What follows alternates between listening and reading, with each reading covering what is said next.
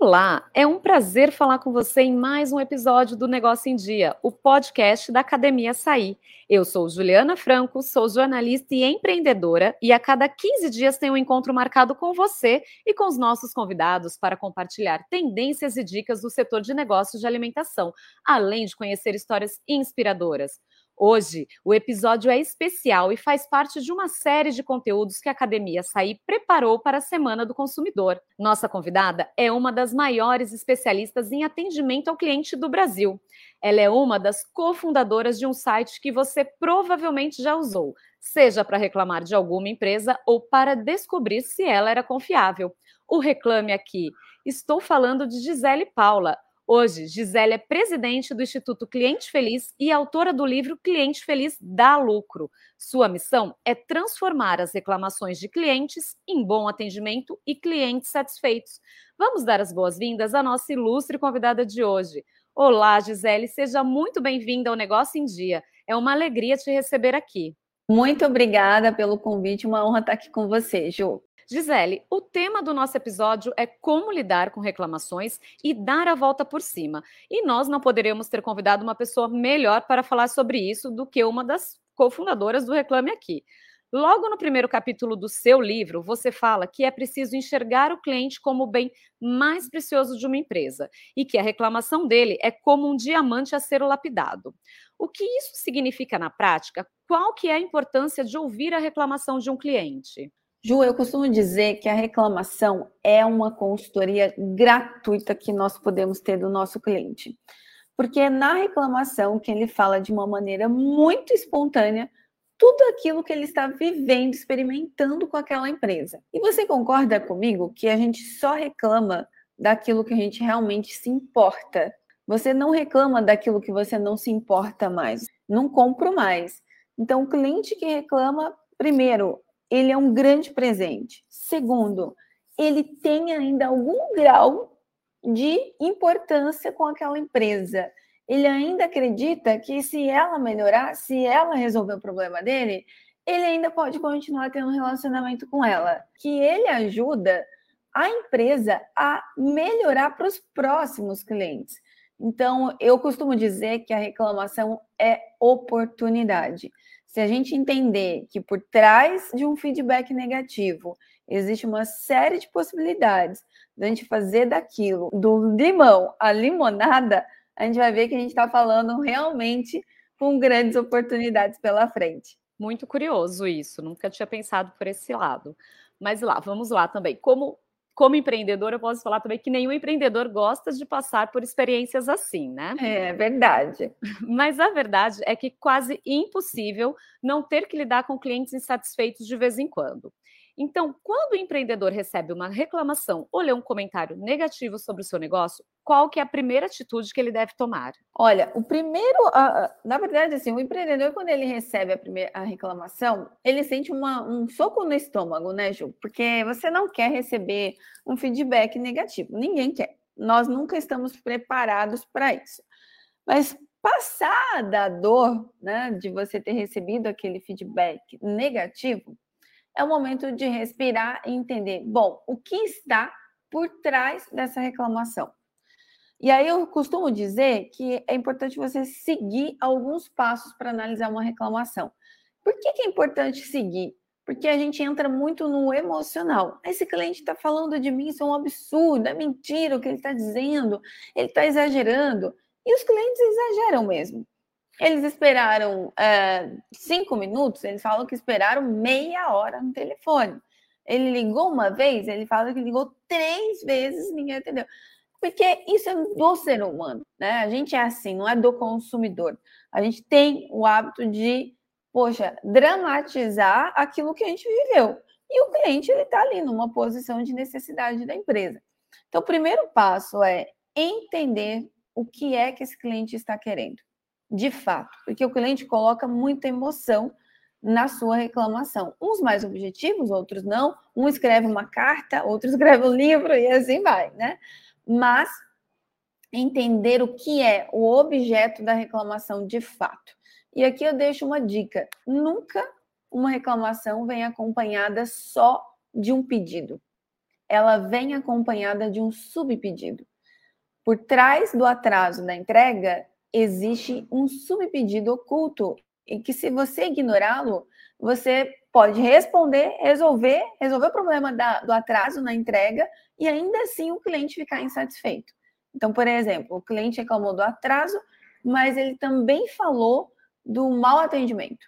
Se você resolve o problema do atraso e não fala, não toca no assunto do mau atendimento, esse cliente possivelmente vai ficar com uma rusga com você ou com a sua empresa. Então, primeiro ponto, entender o objetivo, né? O que está por trás.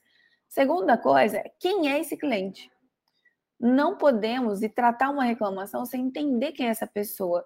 Ela é um cliente fiel, não é a primeira vez, é a segunda vez, é, compra no concorrente, resolveu comprar com a gente. Ele fala tudo isso numa reclamação. Então, entender quem é essa pessoa. O cliente, quando vai reclamar de uma empresa, principalmente na internet, ele se prepara, ele pesquisa sobre a empresa, ele pesquisa sobre clientes que tiveram problemas com aquela empresa.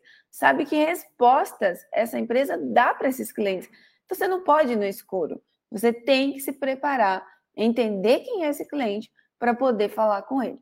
A terceira coisa é entender qual é o esforço que esse cliente está tendo.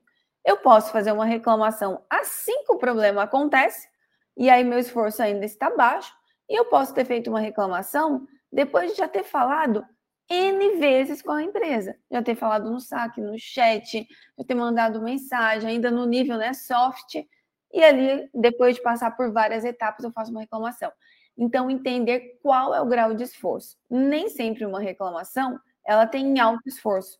Você pega o próprio reclame aqui, às vezes o cliente vai direto lá. Ele teve um atraso, ele vai lá.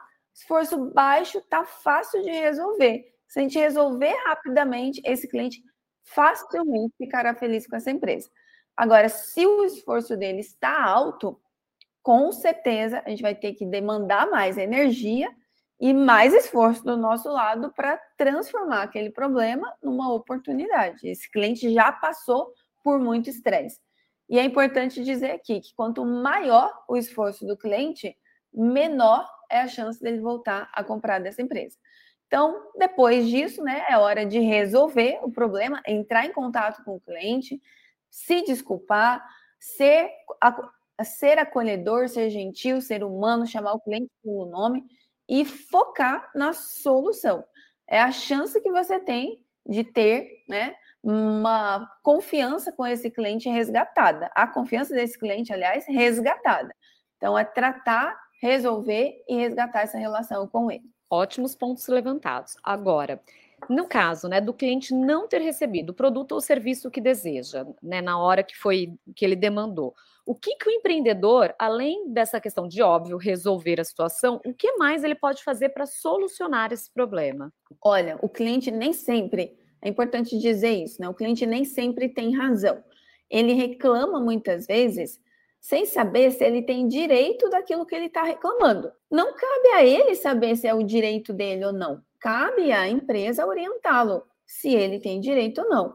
E aí, no momento de dizer isso, as empresas travam e ficam com medo de, nossa, vou ter que dizer não para o cliente. E não tem problema nenhum. As relações são assim: você tem sim, você tem não, você tem talvez. Então, é claro que vão ter momentos que você vai precisar dar uma negativa. E não é só porque você vai dar uma negativa que você vai ser rude, que você vai ser grosseiro com o cliente. Não pode fazer. Primeiro passo, ser gentil, acolhedor, não muda. Ser gentil, acolhedor, chamar o cliente pelo nome, respeitar o momento dele, dizer o processo, o porquê do processo e, por fim, dizer o não. Né? Esse é um ponto. Segundo ponto é, puxa, fiz tudo pelo cliente e o cliente ainda está, está insatisfeito. Então você não fez tudo. Tem algo por trás. Lembra que eu falei do pedido oculto? Às vezes não é a devolução que ele quer. Às vezes ele quer um pedido de desculpas. E é importante estar atento a isso, né, Ju? Porque mais é, 50% né, da solução de um, de um problema está no entendimento desse problema. Então, se você entender bem, a chance de você ter êxito vai ser muito maior.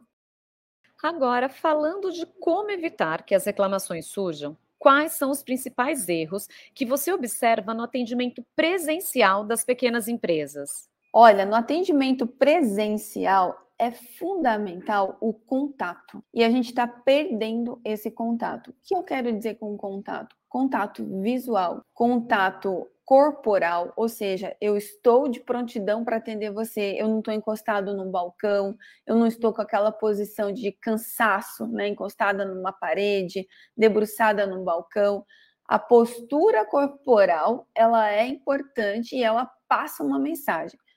A voz, a voz também passa uma mensagem, o olho no olho passa uma mensagem. E hoje, Jo, como nós estamos muito conectados com o celular, é muito comum você chegar numa loja e o vendedor ou quem está te atendendo está no celular, não presta atenção em você, não olha no olho, não chama pelo nome. Então, três coisas muito importantes que precisa ter no atendimento presencial. Conexão. E a conexão ela só acontece se você olhar no olho, se você reparar quem é esse cliente, quem é essa pessoa, ela está chegando feliz, ela está chegando triste, ela está apressada, quem é essa pessoa que está na sua frente? Olho no olho, conexão. Depois, chamar essa pessoa pelo nome. E terceiro, se colocar à disposição para atendê-la. Não é aquele atendimento chato daquele vendedor que fica nas suas costas, né, atrás de você ali e não desgruda, não é esse. O cliente precisa de espaço para analisar o produto, decidir como é que ele vai levar aquele produto, né? respeitar o espaço do cliente. Mas o principal que a gente não pode falhar e que é o que eu mais vejo as empresas cometendo é essa falta de conexão. Ótimas dicas, Gi. Agora, no caso do atendimento virtual, né? Seja ele pelo WhatsApp, por telefone ou por, por outras plataformas, quais são os erros principais que você observa? O principal erro é não atender. Nós colocamos um e-mail, colocamos um chat, colocamos um telefone e a gente sai para almoçar e deixa o cliente lá aguardando para ser atendido. Ou é, diz que tem um atendimento no WhatsApp ou no, no, Instagram, por exemplo, e ali você deixa ali o cliente aguardando três, quatro dias sem resposta. Hoje, as redes sociais elas trouxeram para a gente uma sensação de imediatismo e principalmente após a pandemia, os clientes estão mais intolerantes. Então, você não pode deixar o cliente muito tempo aguardando a sua resposta. Ah, mas Gisele, a gente não tem ainda a solução, a solução demora. Ok, então responde dizendo que você recebeu e que você vai trabalhar em cima da solução. Muito se fala hoje sobre experiência do cliente. Ah, vamos cuidar da experiência, vamos cuidar do marketing olfativo, vamos cuidar do mimozinho que a gente vai mandar para ele de presente. Mas se você não atende o telefone, se você não responde a mensagem, você perdeu 50% da percepção experiência do cliente. Agora, imagine que um dos nossos ouvintes tem um negócio que não está com uma nota nada legal no Google, ou então tem muitas avaliações negativas no Facebook. Enfim, a imagem do seu negócio está muito prejudicada, mas ele quer mudar isso. Tem solução neste caso? Tem sim, sempre tem. E é importante o primeiro passo, reconhecer. Muitos empresários, eu converso com eles frequentemente, eles chegam para mim e falam assim: ah, esses clientes são todos loucos, eles estão falando de mim lá sem razão, não tem sentido nenhum que eles estão colocando lá. Rebater, é, sabe aquela coisa que o que você resiste, persiste.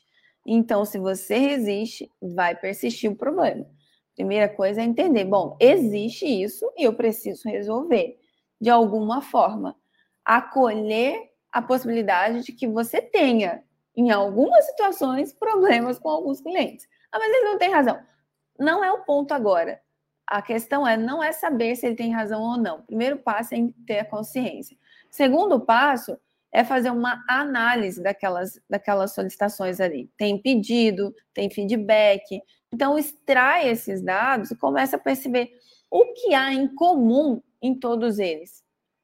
Ali, o empresário vai conseguir perceber que existe alguma questão na empresa dele está fazendo o cliente vazar para esses canais e ele pode melhorar. Mesmo que ele já faça um bom trabalho com o time dele, ali vai ter alguma coisinha que ele vai ver e falar: aqui dá para melhorar, aqui dá para orientar melhor o atendente, aqui dá para ajustar esse ponto no processo. algo vai estar ali, né, que o cliente vai trazer na manifestação dele. E a terceira é entender esses mecanismos. Você não pode jogar um jogo se você não entende as regras do jogo. Ah, eu tenho lá feedbacks dos clientes, reviews no Google. Vai lá entender como funciona o Google primeiro. Não sai respondendo, porque às vezes você responde contra você mesmo. Então, entende as regras daquele canal, entendi como funciona, como eu sou ranqueado, como é pontuado, como é avaliado. Aí então eu vou para o último passo, que é tratar, resolver e responder para o cliente. Importante, Ju, dizer aqui que as pessoas têm, às vezes, medo de responder né, publicamente. Acaba colocando uma resposta muito uh, simples e muito genérica. Informamos que a situação foi esclarecida. O que é esclarecido de fato? Você ligou para esse cliente, você falou com ele, você resolveu. Não precisa dar detalhes do atendimento que você realizou com aquele cliente, mas tem que deixar claro para quem lê que a situação foi tratada. Ótimo, Gi. Então, para encerrarmos o episódio falando de coisa boa, conta para gente como estimular o cliente a deixar uma avaliação positiva caso ele esteja satisfeito. Olha, o cliente feliz, ele é uma consequência de uma experiência gerada, né? Uma somatória de experiências que foram geradas para ele. E de modo geral, o cliente feliz, ele de, de maneira orgânica, espontânea, ele costuma compartilhar, seja com amigos, seja nas redes sociais, ele quer dizer para as pessoas que ele teve uma boa experiência. Mas vai ter aquela parcela de clientes que não vai lá no Google fazer isso. Ele vai falar no grupo do WhatsApp, para os amigos, e não vai no Google. E você precisa da avaliação no Google. Então, é importante estimular. Então, estimular o feedback do cliente, colocar QR Code, colocar nas mesas. Se você tem um restaurante, coloca na mesa. Ao final, ali, encerra pedindo para o cliente fazer uma avaliação. Tem estabelecimentos que costumam dar até brindes, presentes para os clientes avaliarem. Eu não recomendo fazer isso porque você pode tornar esse cliente marginalmente fiel ou refém de um brinde que você dá para ele para ele poder avaliar. Mas organicamente, se você fez um bom trabalho, você garante que você fez isso para o seu cliente, você vai pedir para ele, ele vai te ajudar, seu João. Olha, você gostou da experiência? Gostei.